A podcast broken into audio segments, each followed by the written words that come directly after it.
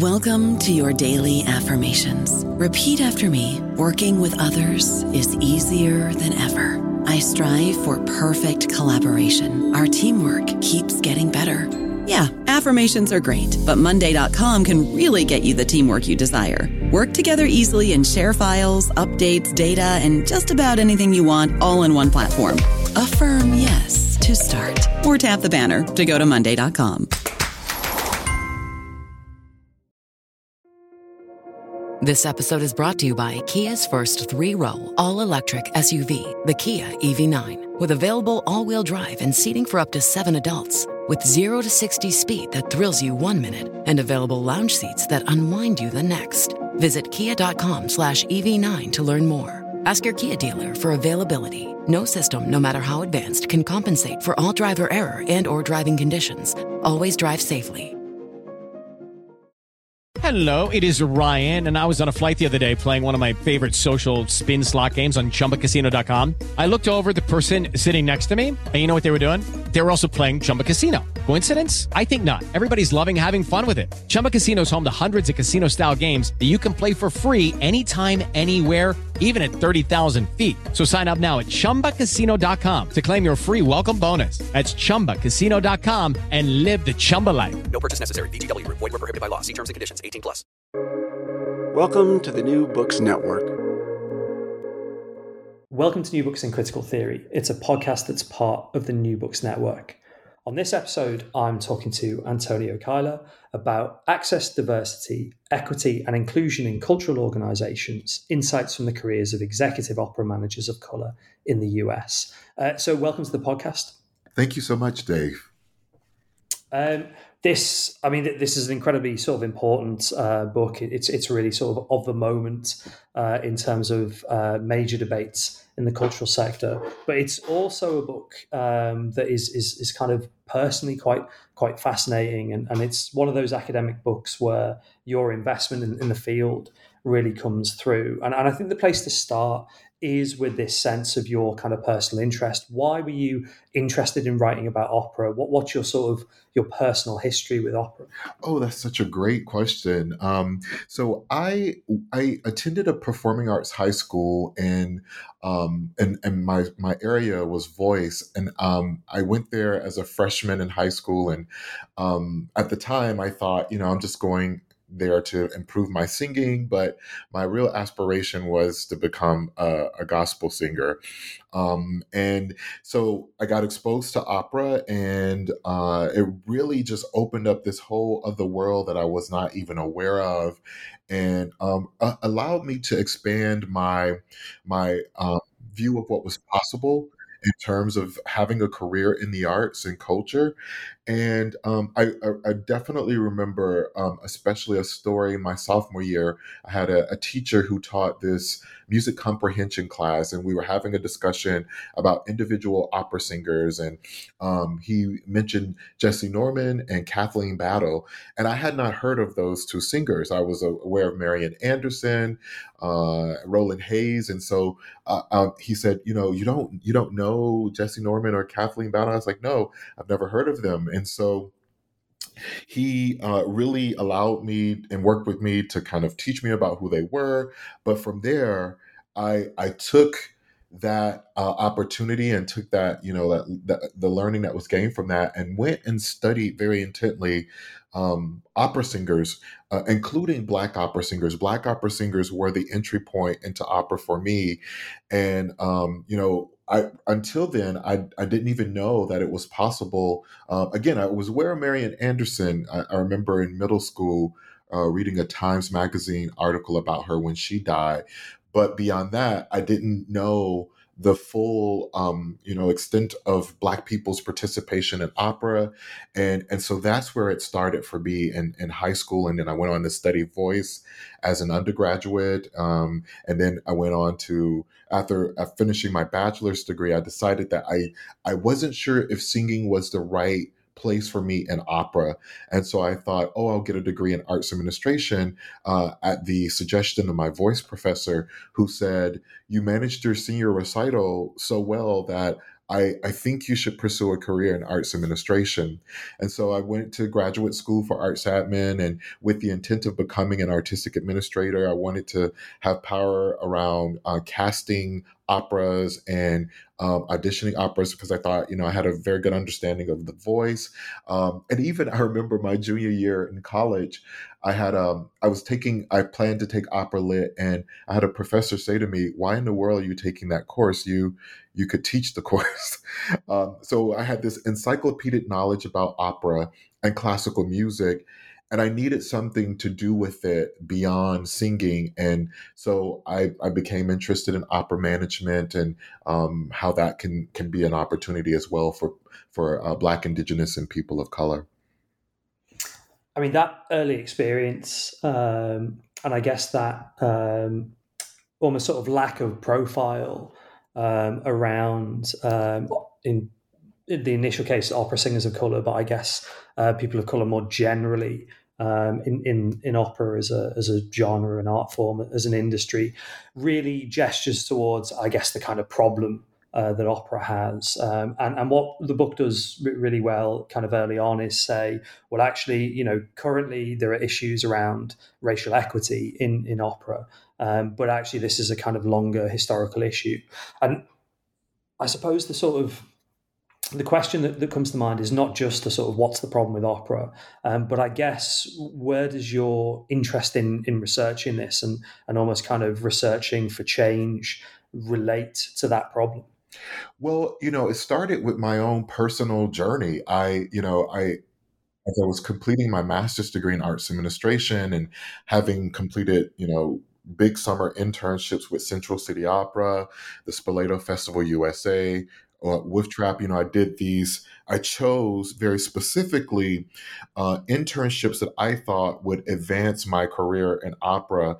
And then as I was wrapping up my, my master's degree, the um, association, the service or trade association here in the States uh, that is related to and connected to opera and ensuring opera's uh, production and distribution and enjoyment, they used to have these fellowship programs and uh, I applied for a fellowship program, and they had this kind of like three prong process by which applicants were considered. And so, what would happen is you'd have the first kind of stage of the process was you submitting your application.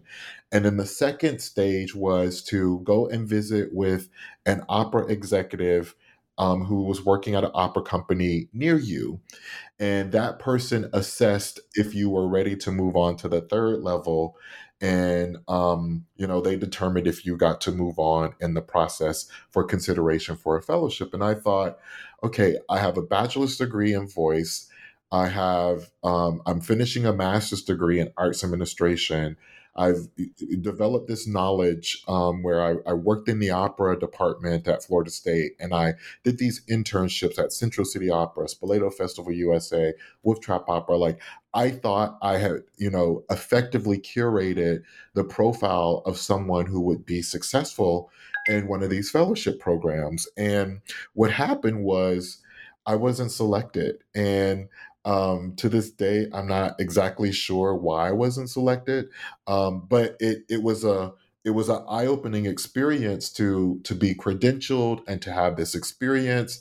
Um, and actually, I, the one piece of feedback I remember receiving was the person who I met with um, didn't think I had enough experience, which um, you know, it's irritating in a way because I'm like, well, I have a bachelor's and a master's, and then these like strong internships, plus whatever experience I had from those internships and my graduate assistantships. But then also the idea that wasn't that the job of the fellowship to give me the kind of experience that he was saying that I lacked? And so, um, you know, personally, it kind of opened up this um, door for me to wonder well, how often are people um, who are historically and continuously oppressed kept out of spaces because of language like you don't have the right experience or you don't have any experience or what other um, you know ways that we make up um, or reasons we make up to keep people excluded and to keep people out of these opportunities. And so that was my own personal experience, really kind of um, opened the door for me to ask these questions from a researcher's perspective. Because I also begin to wonder, you know, well, how much more experience do I need? Who do I have to be to chart a path towards the executive level management experience in opera? What else do I need to know? Who else do I need to know? What kind of social networking do I need to um, to that, that I need to have? And so another thing that that experience did for me was it caused me to pivot from um, kind of pursuing this professional career uh, as a, a, arts manager or opera manager into becoming an academic and a scholar and and observing looking asking questions interrogating some of the experiences that people were having and you've done that in, in a very, uh, I suppose, sort of particular way by by drawing on um, very detailed uh, career interviews with, with some some really crucial respondents. Um, and I'm, I'm sort of wondering in, in, terms of the balance of the book, you know, that there's so much in um, the, the, the interviews and, and, how to sort of do do them justice. But um, perhaps we'll, we'll, try and do as, as, as, many as we, we can in the time. The, the approach the book takes, I suppose, both asks um, the interviewees to, to do a sort of you know career kind of retrospective almost, but at the same time draws out really um, crucial findings around um, how success functions, what what sort of things are necessary in terms of mentorship, networks, um, the, the, need for um, almost you know things like luck in in careers.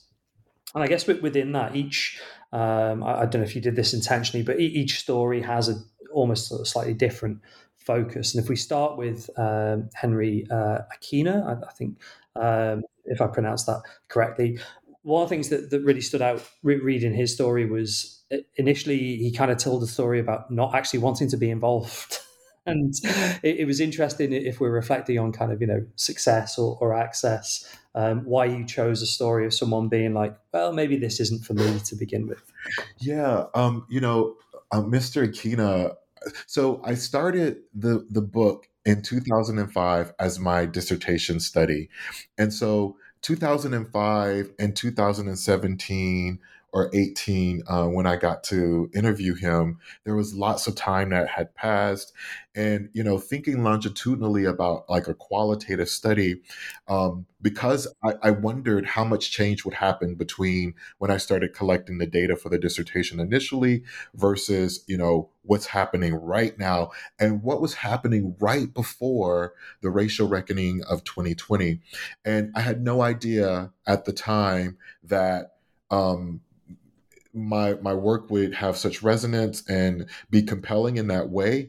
What I did have an inkling of, and, and I'm not a prophet and I don't have any mystical powers, but that this conversation around diversity, equity, and inclusion, um, um, or ADEI as I call it, access, diversity, equity, and inclusion, would be on this kind of like cyclical um, um, trope where we would continuously return to it because um, you know, we weren't addressing it. And and so with Mr. Akina, he he was very adamant about not wanting to participate. So much so that um, Michael Ching, who's also in the book, when we spoke, he said, uh, if you want me to, I can make sure that he participates in the study. And I said, you know, no, I think it's okay um, you know, you, you, know, you and and Willie Anthony Waters and Linda Jackson have given me what I needed, um, and so I'm just going to wait and and return to it once I've allowed the dissertation to sit for a few years and and see what happens. And so when I revisited the conversation with him, he was so generous he was so uh, appreciative for me uh, reaching back out to him, and he said he he actually apologized and said at the time I was um, just kind of frustrated around this question and this topic of diversity and how people were addressing it. And um, I now understand the importance of what you were trying to do at the time. I mean, it's you said there you, you you're not a prophet, and it, it's it's interesting, isn't it? The, the if not cyclical nature of uh, these questions, but but effectively the stickiness of them. You know that um, despite you know some rhetorical interventions from from key organisations. Um, questions of access, diversity, equity, and inclusion just just really never go away, uh, particularly in um, various, I suppose, kind of elite art forms and, and within um, elite professions. And and some of the, I guess, the kind of stories that, that you've you've collected through the interviews are, are stories of success. And in, in some ways, you know, if, if someone uh, was looking to, to think about, well, how do I navigate my way through? Um, there are there are things that we can learn in, in terms of success. And and, and Torrie Allen's story, uh, I think, is one of those um, kind of interesting success stories because what I teased out from that was was the sense of you don't really need an opera background to, to kind of make it. You know, it's not um, going to be the the you know the be all and, and, and, sort of end all. But interestingly, at the same time, there was a real kind of immersion in the world of opera that came through that story. Yeah, um, it, and especially how he just kind of uh, that gets to the serendipity of it, right? That um, someone can fall into it based on their artistic talent and and not even know that maybe they have this managerial and leadership capability um, as a result of of you know wanting to transition and do something different. And so i i definitely think that um, Torrie's narrative is supportive of the idea of serendipity, but also from a cultural organization standpoint, it is it speaks so importantly to why arts education is important because um, there are other folks who um, need cultural organizations to be interventions for helping them to understand how they too can live a creative and expressive life through arts and culture. And and whether that be opera or orchestras or ballet or you know other um, art forms that we consider quote unquote high uh, at this point I, I feel like it's it's all high. It's all important. It's all you know um, um, done for the love of humanity. And so, um, yeah, you know, Torrie was, and and, and I I maintained a um, a very good professional relationship with him. In fact, um, Torrie, we are working on a book proposal in which he's um, planning to contribute a few book chapters on um, related to arts fundraising right now, and so his story is is definitely one of those that I, I point to when people are, are seeking advice about well how do i navigate this space and especially since cultural organizations in the united states right now um, uh, uh post george floyd are trying to find black indigenous um, executives and managers of color i mean that moment is, is, is particularly fascinating and, and it makes me think actually we'll skip Wayne Brown and we'll, we'll come back back to Wayne Brown and, and, and, the idea of mentorship. But one of the things that came out of Michael Ching's chapter was was this comment right at the very end where he talks about arts administration as a kind of hidden field, and this sits, um, I suppose, quite uneasily with the idea that organisations are really attempting, you know, to, to do much broader recruitment um, and, and, have a much more diverse uh, set of, of arts administrators of, of arts managers. And, and, I wonder if you could kind of unpack that idea of arts administration being a, a hidden field. What, what, was Michael meaning by that? And I guess what, what does it tell us about arts administration as a set of professions? Yeah, well, you know, I, I think what Michael um, meant by that when he said that is um, it's kind of that whole good old boy kind of um, practice uh, or the practice of nepotism, if you know about it, um, then you can get in and almost exploit the opportunity to maximize its potentiality for success for you. And so I think it is it is people don't always think about what happens behind the scenes and and the way in which a lot of us i think are even attracted to arts and culture is through the performance aspect or the exhibiting aspect, the the artistic aspects of arts and culture is what um, becomes a lot of our entry points. I I came into arts and culture by singing gospel music at church. Right, that was my entry point into exploring um, the full uh, possibilities and the vastness of possibilities available to me through arts and culture. It started with gospel music, which was at home but also at church. And so um, you know, Michael, I think, touched on something that was very important is that uh, arts administration, arts management remained uh, uh, um, remains even to this day, to an extent, a hidden field because they're um, in comparison to um, degree programs around specific arts practices, there are less degree programs uh, for arts management and, and, and cultural policy, arts leadership, and those kinds of things. And so uh, it's kind of funny when people ask me what I do. I even remember when my when I was trying to explain my dissertation topic to my dad. Um, and I, you know, I, I said to him, you know, have you ever gone to a concert or gone to a museum and had the experience of arts and culture and wondered who decided what you were going to see or what you were going to hear? And, and and so he said yes, and I was like, well, I teach people how to do that. That's what I do. And so, um, yeah, like it, it, and I think we've made some progress towards opening up the field and, and letting people know that it, it exists. But I've had several friends who um, all identify as people of the global majority. They might be of African descent or Asian descent who said if they had known about arts management or arts leadership, um, you know, when they were going through their undergraduate or graduate studies, they would have pursued that path. And so, you know, when you hear that, it's kind of it's disturbing to me because I'm wondering, well, what can the like you know educational associations like the european network of cultural administration training centers or the association of arts administration educators or the southeastern arts leadership um, association what can they do to make arts management arts leadership arts administration more visible to more people?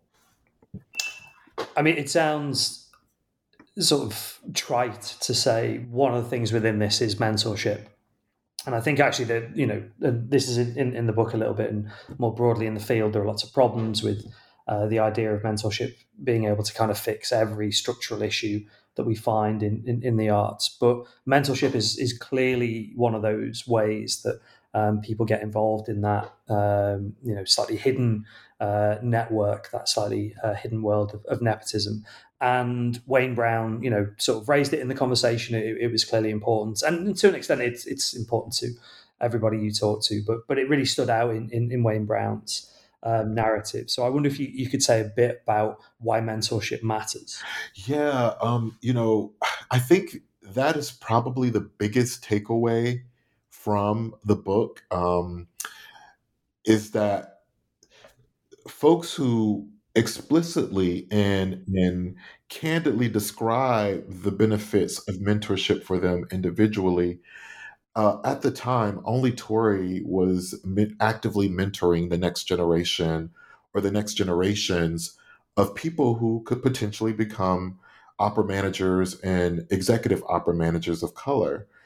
And so, um, you know, there was in my discussion with Wayne, um, I was a bit, um, how do I, how do I describe this diplomatically?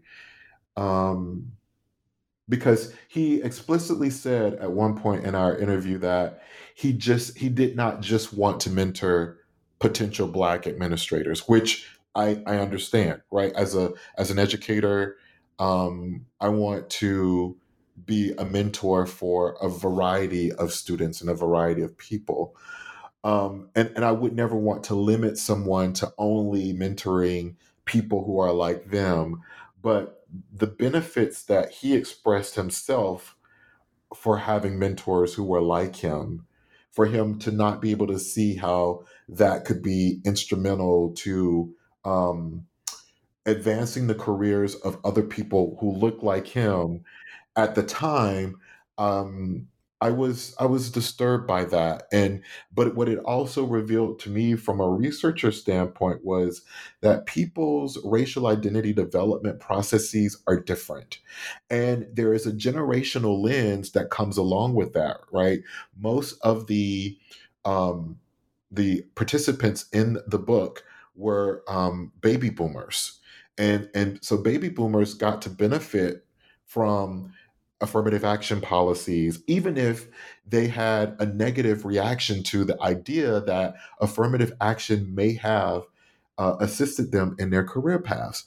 uh, almost all of them expressed a negative uh, reaction to affirmative action. But at the same time, I don't think that they all understood that affirmative action at the core of the policy is the suggestion that white people are not always it's not even possible that white people can always be the right choice for every single job. Statistically speaking, it's just not possible. And so affirmative action actually opens the door and says, okay, um, if white people are not always the best possible person for a job, how do we identify, recruit, and retain people who are not white, people who are of the global majority? And so, um, what I would like to share is I was very, very pleased that this year, earlier this year in April, um, there is a group that has emerged uh, as a collective, um, and they identify themselves as the Black Administrators of Opera. And I was very pleased to learn that um, Wayne Brown and Afton Battle, who is uh, a new black female executive opera manager after Linda Jackson. She's the second. Um, uh, they were able to have a mentorship session with this group, and, and that Wayne actively participated in that um, because I feel like it was a complete turnaround from where he was when we spoke in 2017 and so i don't know that i don't know what caused the change but i i um, i like to hypothesize or theorize that the racial reckoning of 2020 and that we're still experiencing to some extent maybe helped to um, you know cause uh, the evolution of his thinking about that I don't know about you, but I'm very busy and I don't have a lot of time to cook. That's why I subscribe to Factor. Eating better is easy with Factor's delicious, ready to eat meals. Every fresh, never frozen meal is chef crafted, dietitian approved, and ready to go in just two minutes. You'll have over 35 different options to choose from every week, including Calorie Smart, Protein Plus, and Keto. These are two minute meals. Factor meals are ready to eat and heat, so there's no prepping, cooking, or cleanup needed. They're flexible for your schedule Get as much or as little as you need by choosing your meals every week. Factor is the perfect solution if you're looking for fast, premium options with no cooking required. Sign up and save. We've done the math, and this is important. Factor is less expensive than takeout, and every meal is dietitian approved to be nutritious and delicious. Head to factormeals.com slash NBN50 and use code NBN50 to get 50% off. That's code NBN50 at factormeals.com slash NBN50 to get 50% off.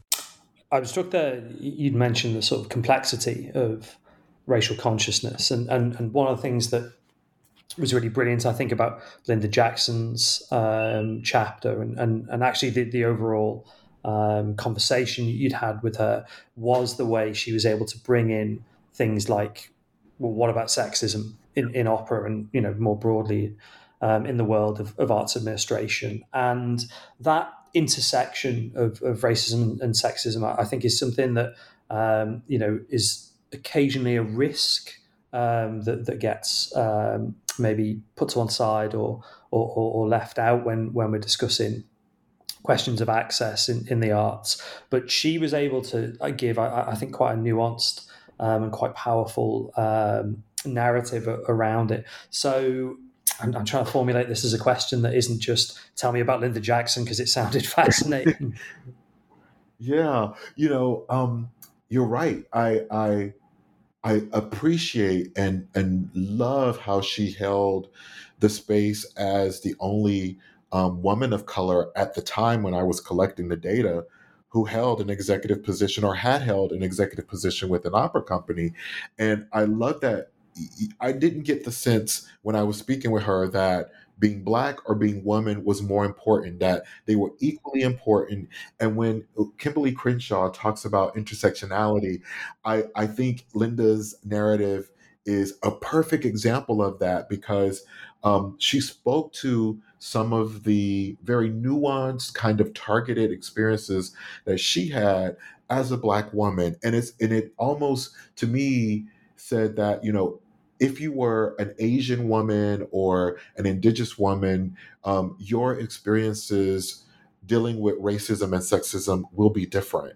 And I, and I think that's a fair assessment and argument to make that um, when we're when we're thinking about addressing um, historic and continuous oppression, we have to think about it intersectionally. Right now, I'm working on some um, on a study where I'm thinking about how do we identify those people who are historically and continuously oppressed across all social identities. A person who is queer, trans, poor, and of color is going to have a different story to tell about what it means to be human than someone who may be historically or continuously oppressed by one of their social identities or none of their social identities. And so how do we identify those po- those folks and empower and support them and telling what their stories are. Um, because the linking intersectional identities um, means then that their oppression is compounding, you know, um, quadruply compounded in some cases. And and so for me also, I think if that if that's happening, then um, the deftness in which they can tell us about what it means to be human um, is even greater. It's even greater. And so uh, I, I am always thinking about, even when I'm doing survey research, how can we lift up the voices of the most historically and continuously marginalized and oppressed and take their voices, center them in a way that we can create policies and practices that uplift them. And by uplifting them, we can uplift all of us. I mean, that, that's one of the great lessons of the book, I, I, I think. And um, one of the things I, I was going to ask you um, was for these sort of general lessons that, that you've teased out of the the interviews. But before that, and you know, I, I sort of think it would be a shame to miss um, the the story that Maestro Woody Waters told you. But it, it's an interesting um, juxtaposition with with what you've just been saying, because in, in some ways the Maestro story was uh, Uh, this sounds terrible, but he kind of got lucky, you know, or he was in the right place at the right time. He was able to kind of respond to opportunities. And at the same time as the work of, of kind of lifting up and, and representing, I suppose there's also the question about how do you make sure people are in situations where they can get lucky, where they can respond to possibilities and opportunities. So how did did luck figure in the maestro's career? Yeah, you know, uh, you call it luck, and I call it serendipity, um, which I think are are essentially the same thing. Um, that sometimes there are things outside of our control that pushes us in particular directions, and and the thing is, I think how do you teach people to be responsive and sensitive to serendipities um, trying to push them in the right direction because i think in all of those cases all six of those those folks' narratives serendipity played a point and a part. Um, none of them said that they intentionally sought out the executive career path in opera. Not one of them right? And and so i've taught students who are of the global majority who have sought out um, a career path that will lead them to the executive suite. And um, those students have faced some some barriers, some challenges, and and I thought, you know, as people of the global majority, and this was again, this was before summer of 2020's racial reckoning, where I thought, oh, things have changed enough for the millennials that they won't have the same challenges to an access uh, accessing uh, career options and career possibilities that will chart them on the path towards um, executive leadership if that's what they aspire to do. And um, some of my students, just some of the stories that they told me about some of the things that they face, some of the racialized microaggressions. And these are, in my view, students who were um, solidly positioned to to take advantage of all of the opportunities available to them that would help them along the way. Uh, and and and so I, but i think one of the missing pieces for, for those folks were mentorship um, and, and mentorship that was cross-cultural but also mentorship by folks who look like them um, and so for example i have a, a, a former student who i just i i mean I, I thought she was going to be able to do amazing things. I taught her at SUNY Purchase, and I think so highly of her. And I'm still like, you know, but she's she's been traumatized by some of the racial microaggressions that she faced. Um, and, you know, she even spoke out about some of those things once the racial reckoning opened up the possibility for conversations and, and, um, you know, um, contrition and and forgiveness and discussions to happen where people might be invited back into the fold with new experiences. And and so I was recently speaking with her about a possibility and I was so grateful that she responded to it because I, I think she's one of the next leaders and I'm just trying to figure out how to get her in the the right place with the right social network um, uh, so that she can have the same experience. And, and, you know, Maestro Waters, um, he identified those mentors. And even though serendipity was there kind of nudging him along, and it wasn't, you know, necessarily um, a career that he kind of sought out, um, it came to him.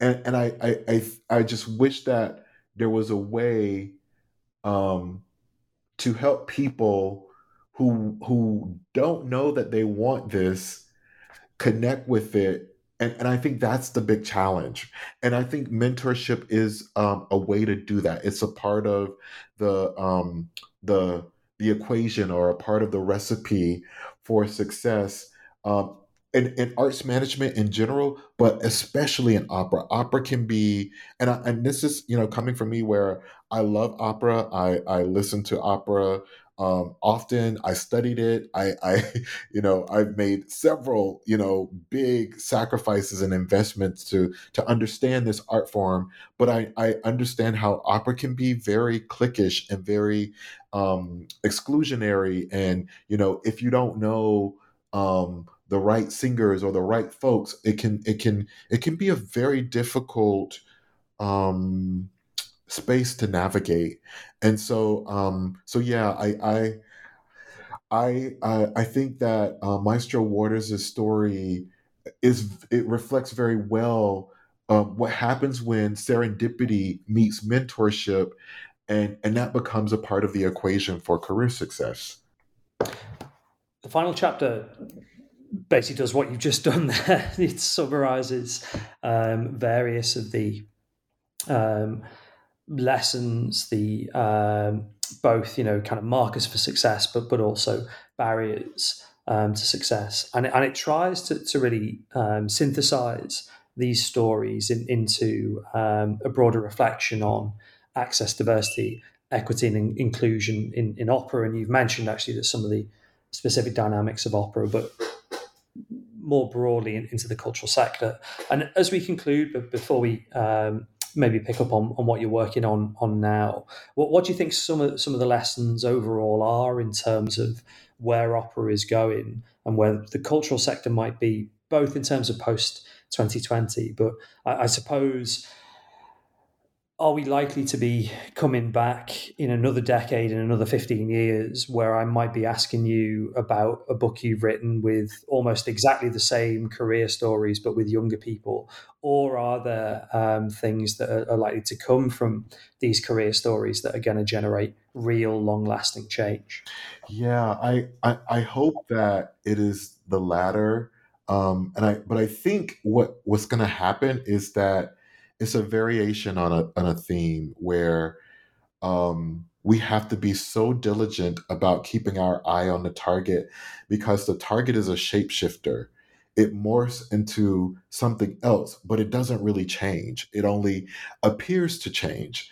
And so I will say, um, you know, since I, I, wrote the book and um, as you said I, I, you know with qualitative research it can be difficult to synthesize across narratives because um, what you want is for a naturalistic generalization to happen where the reader constructs their own meaning and their learning from the cases and, and what they would bring from all of the cases together. And so um, you know mentorship is so important. And um, I continue to advocate for mentorship and intergenerational mentorship because I think that um, just because a person is older and maybe more experienced or, or may have more status does not mean that they cannot also learn from someone who is younger. And so I think that a mentorship model that acknowledges that fact um, could be beneficial for moving more historically and continuously marginalized and oppressed folks forward together. Um, the racial identity development piece is something that I'm still actually reflecting on to this day. Is how do we um, how do we make space for a, a capacious space for and and um, um, grace and compassion for the multiplicity of ways that people understand their racial identities and, and, and how their racial identity intersects with other historically and continuously marginalized identities.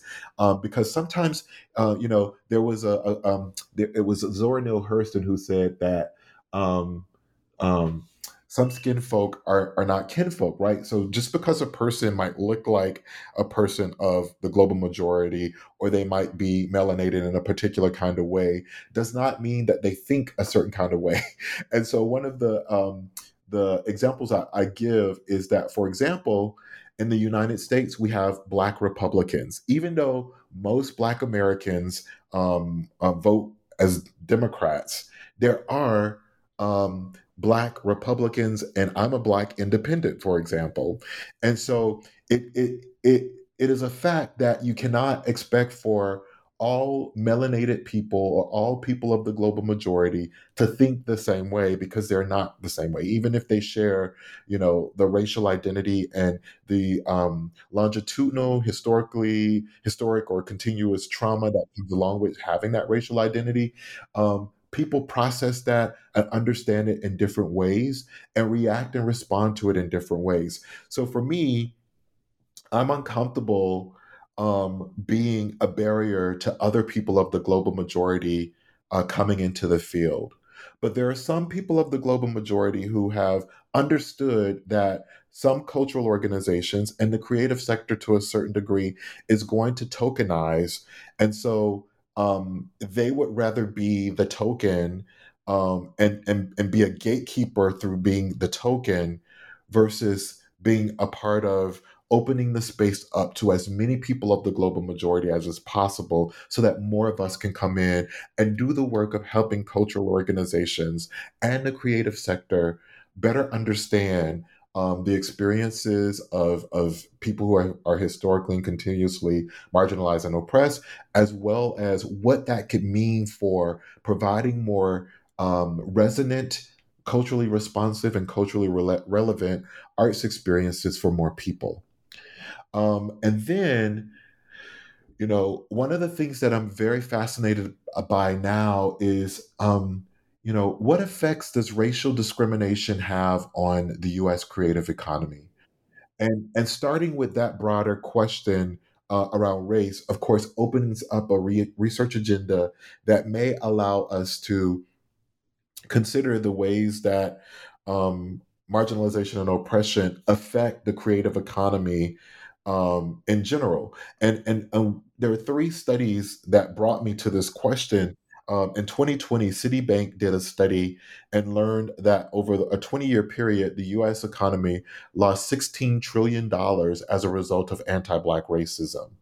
Um, there was a study by Georgetown professors about higher education. Racial inequity costs the US economy about $956 billion annually.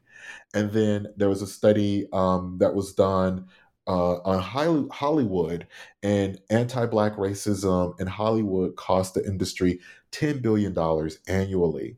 And so when I think about the nonprofit uh, creative sector and creative economy, that which is constantly, you know, talking about being underfunded and lacking and money or lacking financial resources, how in the world can you rationalize?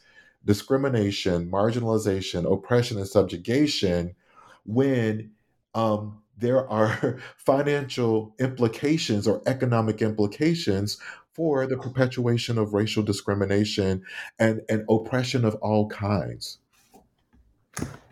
You'd mentioned, I mean, there is a really obvious research agenda in there, but will that coalesce into a future book? Um, is there a um, yeah a, a, sort of a a chance to return to to some of the work on opera? Um, where, where, are you going to go next? Absolutely. So I am currently working on uh, my second solo authored book, um, and it's uh, called Achieving creative justice in the US creative sector. And so I am recontextualizing Mark Banks's work on creative justice in the US through the lenses of access, diversity, equity, and inclusion, and trying to operationalize in a very practical way how cultural organizations and creative sectors uh, can be agents and actors to uh, cre- living a creative and expressive life for um, historically and continuously marginalized and oppressed people.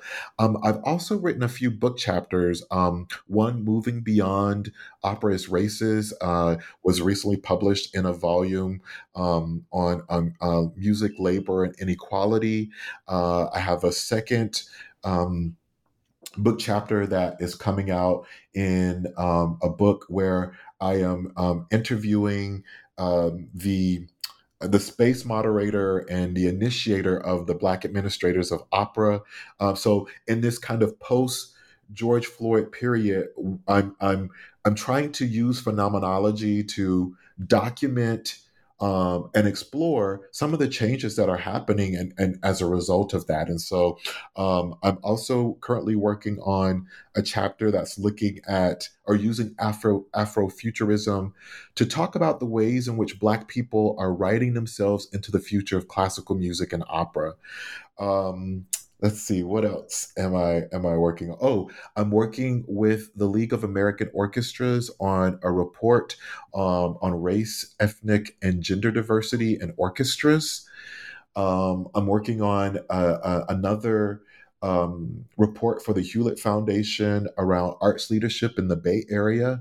And, um, you know, anyone who reads my work will see that there is a theme of, um, you know, race gender, um, and um, those social identities and how they come into play throughout all of these things. Because um, I don't, I don't feel like there's enough work in our in our fields that do that, and so I want to be a part of modeling that. I want to be a part of um, bringing forth you know emerging researchers and and showing them a pathway or um, encourage them encouraging them along a pathway that do more of that work and, and bring more of that kind of uh, analyses to our conversations around arts management and cultural policy